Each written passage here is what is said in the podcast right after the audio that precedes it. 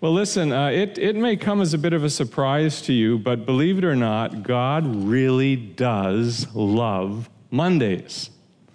Um, contrary to popular opinion, uh, God's favorite day of the week is not Sunday, it's Monday.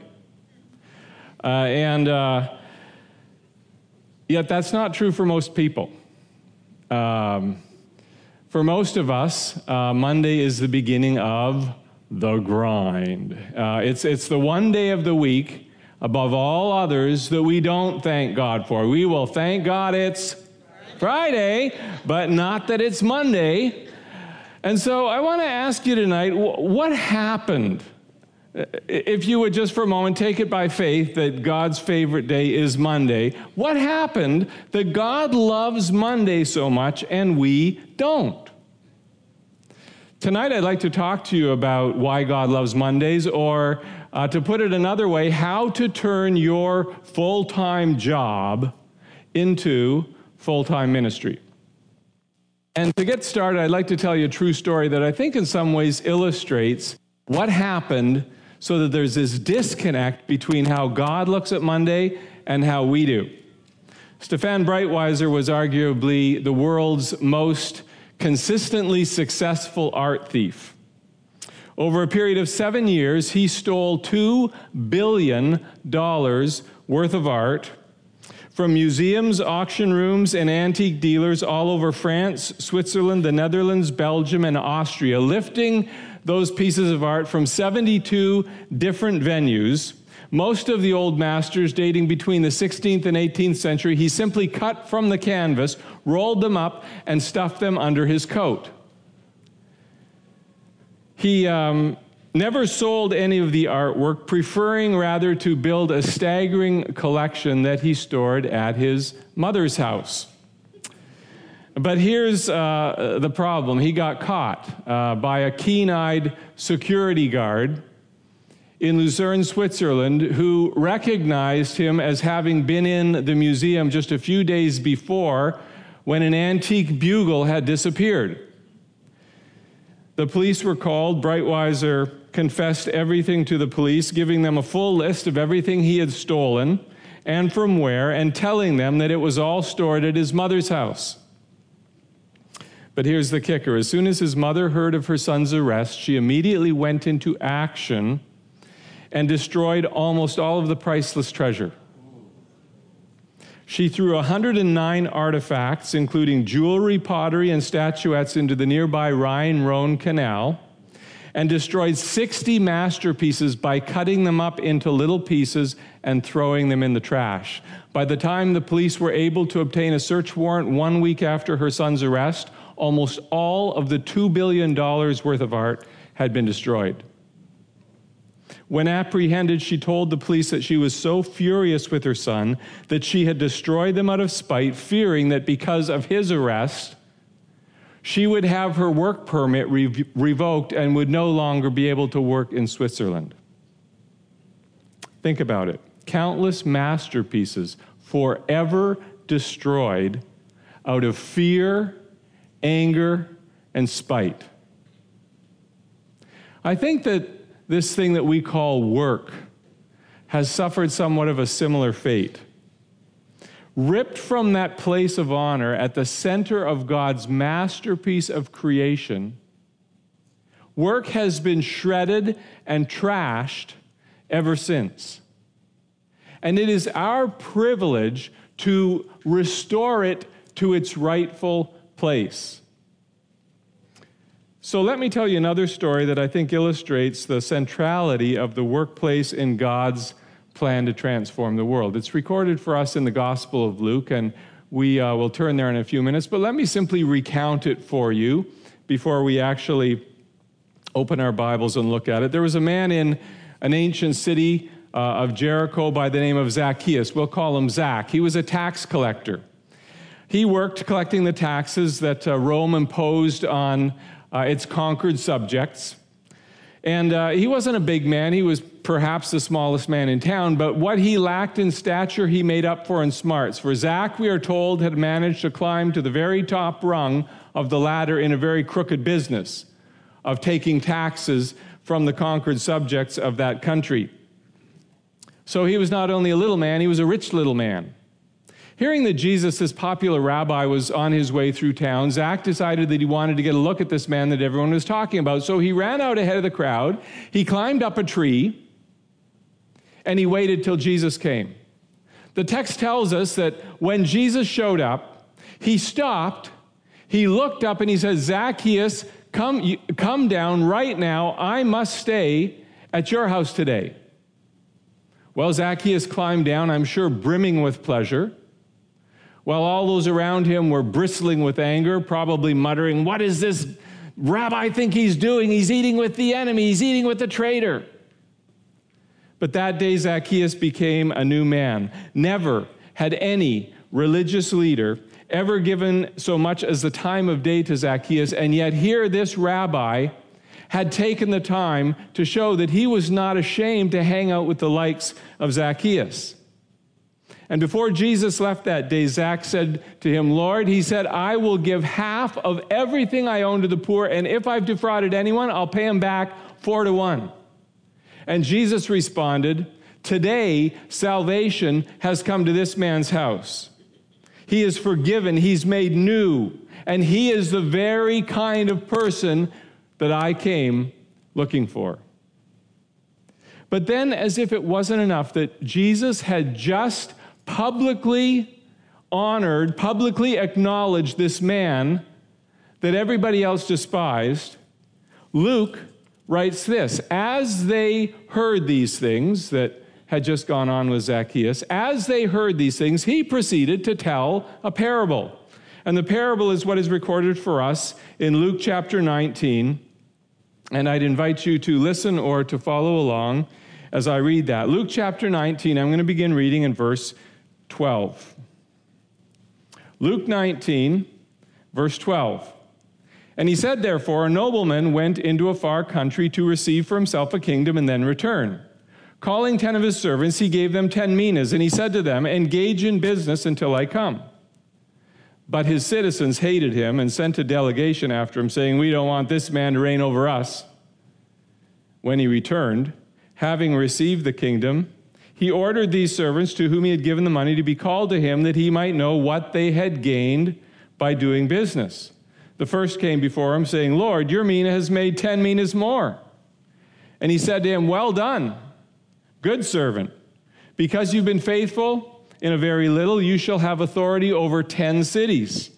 The second came and saying, Lord, your mina has made five minas. And he said to him, And you shall be set over five cities. Then another came saying, Lord, here's your mina, which I kept laid away in a handkerchief, for I was afraid of you because you're a severe man. You take what you didn't deposit, you reap what you didn't sow. He said to him, I'll condemn you with your own words, you wicked servant. You knew that I was a severe man, taking what I did not deposit and reaping what I did not sow. Why then did you not put my money in the bank? And at my coming, I might have collected it with interest. And he said to those who stood by, Take the mina from him and give it to the one who has 10 minas. Here we have two stories back to back. One, the true story of a businessman named Zacchaeus, the other, a parable of three businessmen. In each of the, the, the, two stories, there is, as you can see on the screen there, a hero and a villain. In the first story, the hero, in Jesus' eyes, was one and the same. The villain, in everybody else's eyes, this crooked little businessman who had made a lot of money and in the end used it to the advantage of the king, of the master. In the second story, the heroes, plural, were the two, again, businessmen who, like Zacchaeus, had made a lot of money and in the end used it to the advantage of the king. Jesus, I believe, specifically told the parable of the three businessmen right on the heels of the true story of Zacchaeus because he wanted people to make the connection. In fact, uh, Luke says, while they were hearing these things, he proceeded to tell this parable. Jesus wanted them to make a connection. And I believe this is the point that he wanted them to make that your occupation is a sacred trust on which God expects a return. Your occupation is a sacred trust on which God expects a return. Work is not a curse, it is a blessing. It is not to be squandered, it is to be stewarded. It is not to be avoided, it is to be invested. It is not a waste, it is worship. Your work is an act of worship, which is why I say God loves Mondays. All of you are called to full time ministry. If you were here yesterday, I think you heard me say that. Whatever profession God has put on your resume, He has called you into full time ministry through that profession. When someone asks you what ministry are involved in, I hope you don't only think of your ministry of parking cars in the church parking lot on Sunday morning or of handing out bulletins. That's nice ministry, but God has called you to much more ministry than that that begins for many of us on Monday morning when we go to work. Now, some of us are called to do that ministry here in the Bahamas. Others of us, I believe, are called to do that ministry in another less reached part of the world. And as Rob has said and, and, and is praying that there will be a tithe of the members of this church to go out with the gospel to other parts of the world, I pray that there might be many of you who will go out taking your secular profession as a means of reaching the world. Crossworld is committed to helping people like you maximize the stewardship of your God given wiring for eternal benefit here and around the world. As I said yesterday, our vision is to send disciple makers from all professions who will bring God's love to life in the world's least reached marketplaces. So let me say it again your occupation is a sacred trust on which God expects a return. It is central, not peripheral. Your work is central to God's plan for world transformation. Tonight, I'd like you to see from Scripture why that is so and to get a bit of a glimpse of what it looks like to actually leverage your work as worship to impact the world. So, why is your occupation a sacred trust on which God expects a return? Well, there's three things I'd like to share with you. The first one is this because God loves work. God loves work. He designed work not as punishment for sin, but as a means of worshiping Him through what we do all day long. There is no secular sacred divide in God's mind. Everything is sacred in God's mind. The nobleman who represented God in this uh, story does not call his servants, give them Bibles, and say, Preach until I return. He calls his servants, gives them money, and says, Do business until I return. He didn't call them out of business, he actually called them into business as a means of serving him. Interestingly, it seems the same thing happened with Zacchaeus. Jesus apparently did not call him to leave his business for ministry. It seems like he encouraged him to leverage his business for ministry because that's exactly what Zacchaeus turned around and did of any career, if God was going to call somebody to leave their job to go into ministry, you'd think he'd do it to Zacchaeus, a guy who's taking taxes uh, for the Romans from the people of God. But apparently, Jesus didn't tell him to do that. Instead, he seemed to tell him something that made Zacchaeus think, hey, I'm going to leverage my job for ministry. You know, it's mystifying to me how far we have come from what I believe is a biblical understanding of our work. In God's original masterpiece of creation, there were two, uh, there were two particular relationships that were at the center. Two primary relationships by which humanity would reflect God's magnificence, His greatness, His creativity, His goodness, and all the wonderful things about God. The first of those was man and his work. The second of those was man and his wife. Through those two relationships, which were right at the center, God intended for man, as an act of worship, to rule over the earth. We see that first relationship, man and his work, in Genesis chapter 2:15, where it says, "The Lord God took the man and put him in the Garden of Eden to work it." and keep it. Now, I think you all know that was before the fall. So, work was not a curse that God put on man after he disobeyed him. He put him in the garden to work it and keep it. That word work is actually the same word that is used in other parts of the uh, Old Testament and uh, is, is often translated to serve or to worship. For example, it's the very same word that was used to describe the Levites' ministry in the tabernacle before God. Same word, to work it. It's also the word that God used when he said to Pharaoh, Let my people go that they may serve me or worship me. Same word, work for me. God designed work as an act of service or worship to him. That's why I think Paul said in Colossians chapter 3 whatever you do, and he was speaking to the lowest of the low on the work totem pole, he was speaking to slaves. He said, Whatever you do, do your work heartily, as to the Lord, not unto men, knowing that of the Lord you'll receive the reward of the inheritance, for it is the Lord Christ whom you serve. How? Through your work. Whatever you do. If you clean toilets, do it heartily. If you drive taxis, do it heartily.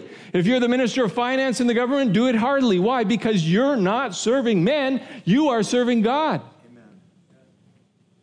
We are called to fill the earth with worship through the man work relationship and with worshipers through the man wife relationship. That second relationship, the man and his wife, also the center of God's masterpiece was described a few verses later in Genesis chapter 2, where he says, A man shall leave his father and his mother and shall hold fast to his wife, and the two shall become one flesh. And then he puts the two of those relationships together when he says this Be fruitful and multiply and fill the earth. What is that? How do you do that? Fruitful, multiply, fill the earth through the man woman relationship. Be fruitful and multiply and fill the earth and subdue it and have dominion over it. How do you do that? through the man work relationship. In other words, you fill the earth with worshipers who will worship me through their work by discovering and developing and harnessing and subduing all of the, the hidden magnificence that I have built into this masterpiece of creation. Things like uh, the wonders of physics and botany and mathematics and, and architecture and design and the culinary arts and on and on and on. That was God's original design to fill the earth with worshipers who would worship Him through their work. And when humanity chose to rebel against God, it was as if, as if the thief of all thieves came and cut right from the middle of his masterpiece those two beautiful relationships, rolled it up, stuffed it under his coat, and has been shredding it ever since. I mean, think about it. First of all, think about human sexuality. The enemy has turned human sexuality, that beautiful centerpiece of God's creation, into the number one undisputed object of illicit, perverse, criminal, exploitive, and often violent activity that has hundreds of millions, if not billions, of people totally in bondage to this twisted perversion of what was a beautiful centerpiece in God's masterpiece. And he's done the same thing to work. He took the man work relationship and he has reduced it to meaningless drudgery for some, money hungry greed for others, a necessary evil for most, and something to escape from on Friday, but certainly not to thank God for on Monday. And he is calling us to change that. So, your occupation is a sacred trust on which God expects a return, number one, because God loves work. Secondly, it's because God loves profit. He loves productivity. Profit is not evil, greed is evil. Exploiting your workers to make a profit is evil. But God loves profit, God loves productivity. In fact, He so loves profitable business that the three heroes in these two stories were which guys? The guys who made a lot of money. Now, obviously, Zacchaeus made a lot of money as a crooked businessman, apparently. But when he got saved, his greed and his exploitation was transformed into generosity and integrity. Ryan is a cross-world worker who uh, intentionally chose to take a job, a secular job, rather than to go as a traditional missionary, as I went uh, many years ago. He chose to take a sec- secular job in Cambodia to reflect God's magnificence in the workplace. And so he's a tech manager. Uh, he, he's he's a, a manager in a tech company, and he loves his work and he loves people. And for, and, and for Ryan, his work and people, ministry, are not two separate things, they're one and the same. Well, how does that look? Well, for starters, it looks like this that Ryan does his work with such excellence, leading his team, that the productivity of the company is shot way up. That's good for the company. And he doesn't do it by exploiting his workers, he does it by treating his workers well and helping them to be better workers. I can guarantee to you that God is glorified through the work that Ryan does, and the people around him see the glory of God through how he does his work. He's a great manager and a godly Jesus follower who brings God's love to life as God intended through his work. Thirdly, your work is a sacred trust on which God expects a return because God loves reward. He loves to reward people who use their gifts well. So he loves work, he loves profit, and he loves reward. To the guy who had the tenfold return, what does he say? He says, Well done, good job. But he doesn't stop there, does he? Why? Because what happens in this life does not stop in this life. He says, Well done, good job. You've been faithful with a little, I'm going to put you in charge of 10 cities. You see, what happens in this life doesn't stop in this life, it goes on into the next. And we know that he wasn't talking about 10 cities in this life because in verse 15, the writer tells us that when the master came back to receive the kingdom is when he called these workers and offered them their reward. These weren't 10 broken cities like we find in some of the cities of America today. These are 10 glorious kingdom cities. What a return. He gets a tenfold return on the money that the master invested with him. The master makes him in charge of 10 cities. Same thing with the guy who had a fivefold return, five cities. Matthew actually adds a phrase. Not only does he say, Well done, good and faithful servant, you've been faithful in little, I'll put you in charge of much. He adds a phrase and he says, Enter into the joy of your master. Interesting that God links what we do with what he's given us in this life to the, the, the, measure of joy that we will have in the presence of the Master in eternity. Good job here, great joy there. What you do with what you have here directly and exponentially impacts what you will experience there. So listen, folks, don't waste this opportunity. If God has put in your hands a certain skill set that, that you are using in your profession, don't show up on heaven's door and say, Well, uh, and he says, Well, what did you do with what I gave you? And you say, Well, uh, I park cars on Sunday morning. And he'll go, Oh, that's good. Park cars Sunday morning. Great. What did you do with the, the, the, the talent I gave you as a designer? Oh, I, I hid it. I hated work. You don't want to be one of those people.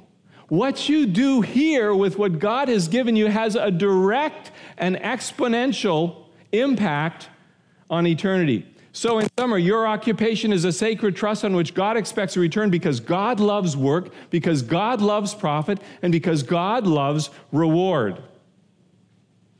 So, how do I make my full time work into full time ministry? It's okay for you to say, Dale, that I should love Monday. You know, you got a you got a ministry job, Dale. It's easy for you to love Monday. How about me? I got a marketplace job. How, how do I make my full-time job into a full-time ministry? Well, I, I'd like to just give you a few thoughts that maybe will help you on that journey. First of all, you need to love God supremely. Work as ministry is more about who you are than what you do or say. Work as ministry begins with who you are in relationship to your Heavenly Father. The greatest commandment ever uttered from the mouth of God was what? You shall love the Lord your God with all your heart, soul, strength, and mind. Jesus said that was the number one. That is the most important thing you can ever do to prepare yourself for work as ministry. Anything of value that happens on Monday morning will be a result of the overflow of your walk with God, of the time that you spend pouring His word into your heart and meditating on it and seeking to obey Him in, in whatever way He speaks to you. Zacchaeus was so excited about Jesus and what he had done for him that he couldn't wait till Monday morning. He immediately made the connection he didn't say, oh, I hate my job and I hate my boss and he thinks he's God. And his boss actually did think he was God. That's what Caesar thought. But he didn't say, oh, I wish I could just have a ministry job. No. When Zacchaeus' life was touched by Jesus, he was so powerfully impacted that he couldn't wait to begin applying that on Monday morning.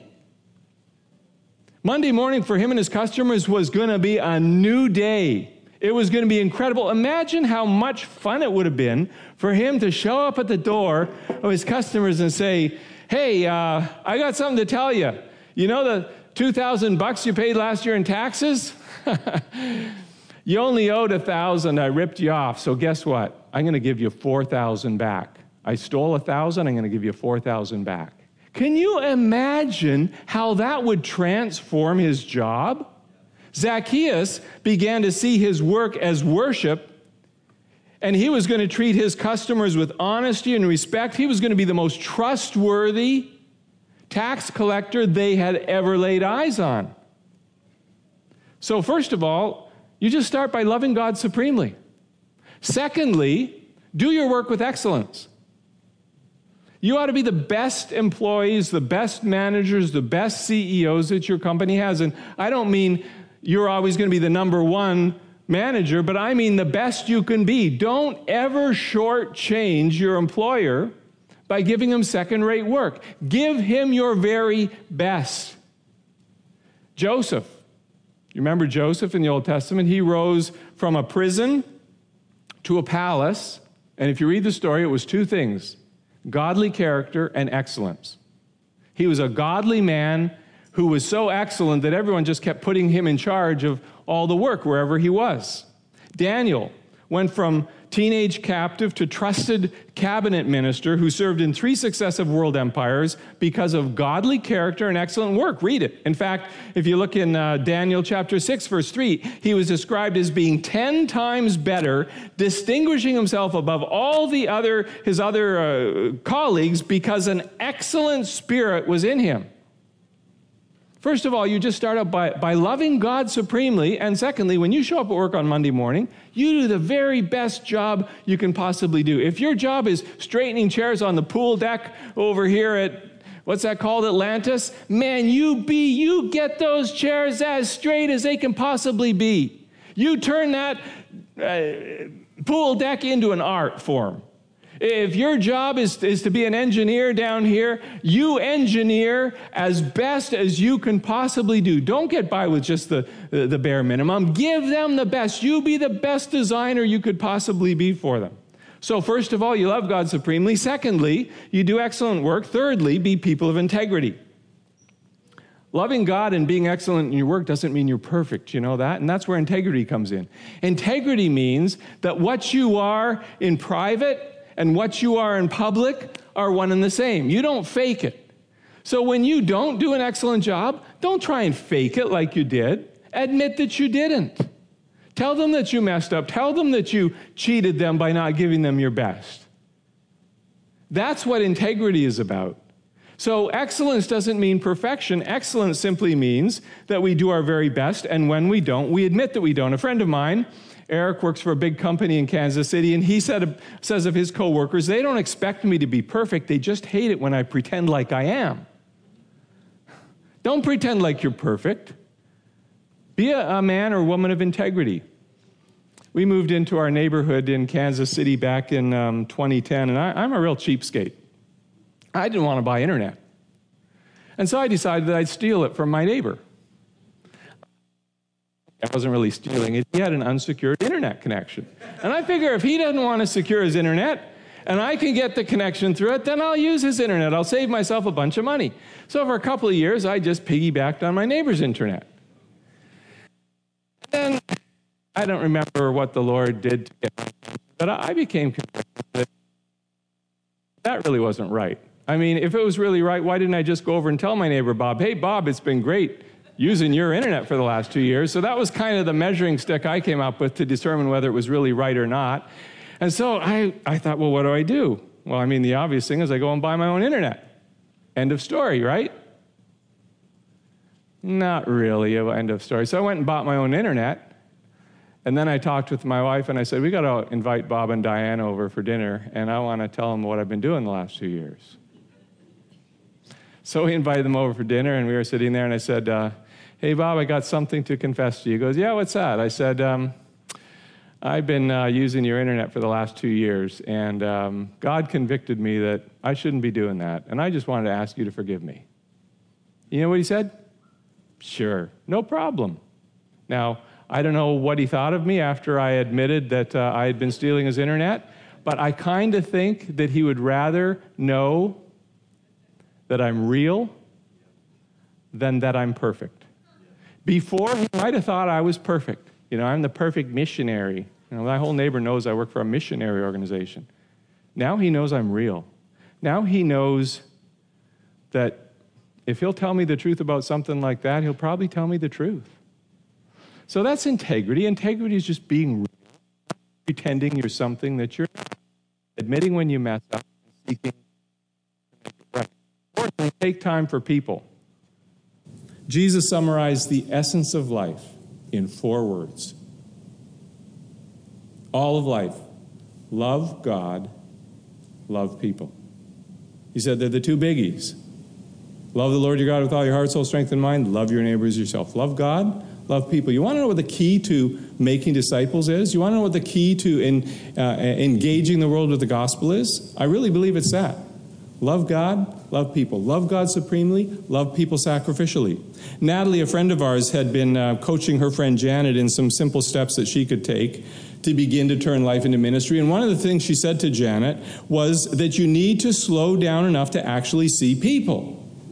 So Janet decided to try. Okay, I'm going to slow down to try to see people. So one day, Janet was standing in, in line at a bank, and she noticed ahead of her a man of Asian descent who appeared to be having some difficulty filling out a form. So she went up and she offered to help him fill the form out. And after that was done, and they had both finished transacting their business, they were walking out of the, the bank together. And she was thinking to herself, well, that felt good. I can do this. So, as they were going out of the bank door, she turned to the man to say goodbye and tell him that she was happy to have met him. And she had just begun to tell him her name when he said, I know who you are. She kind of looks at him, thinking, How does he know who I am? I've never met the man before. He says, I know who you are. You're the lady who buys sushi from me every Tuesday. Here she had been transacting business face to face with this man for months and had never seen him. We need to slow down enough to see people. We talked yesterday about not just slowing down, but crossing to their side of the road. We need to get on their side of the road and be where people are. If you will cultivate your love for God, do your work with excellence, be committed to integrity, and love people, that's about 90% of the job when it comes to work as ministry. The last 10% is where the fun really starts. Two more things. Step number five watch and pray.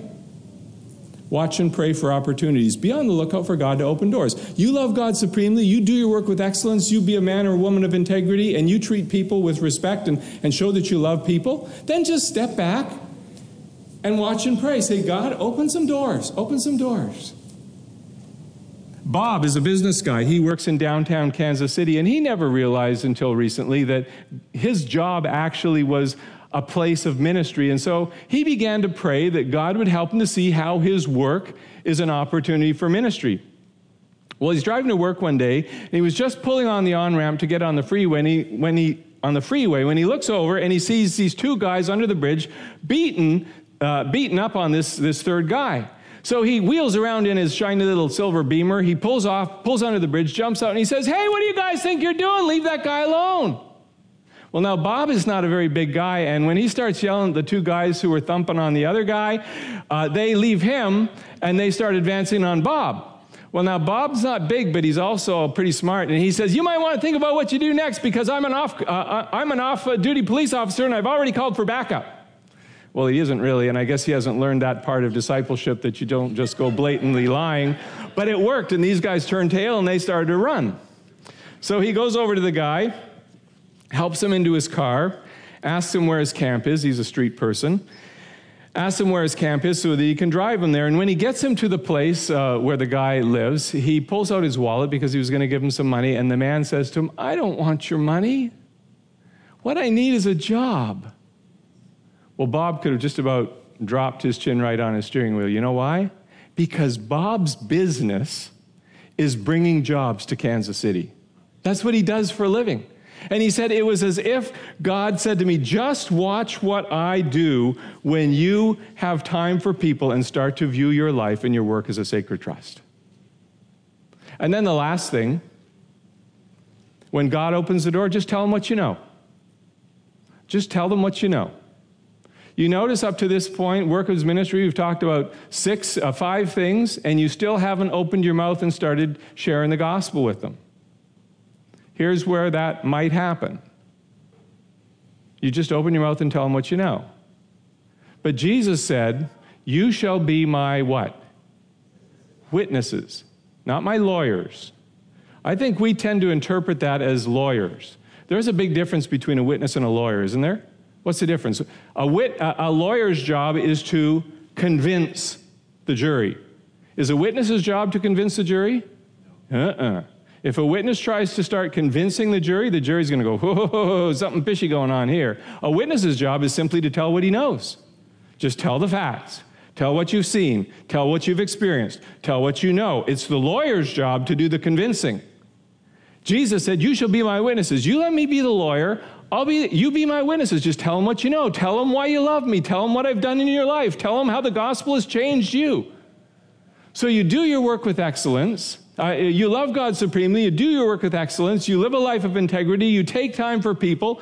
You pray and, and, and, and, and ask God to open doors. And when He opens the door, you just step in and you just tell Him what you know.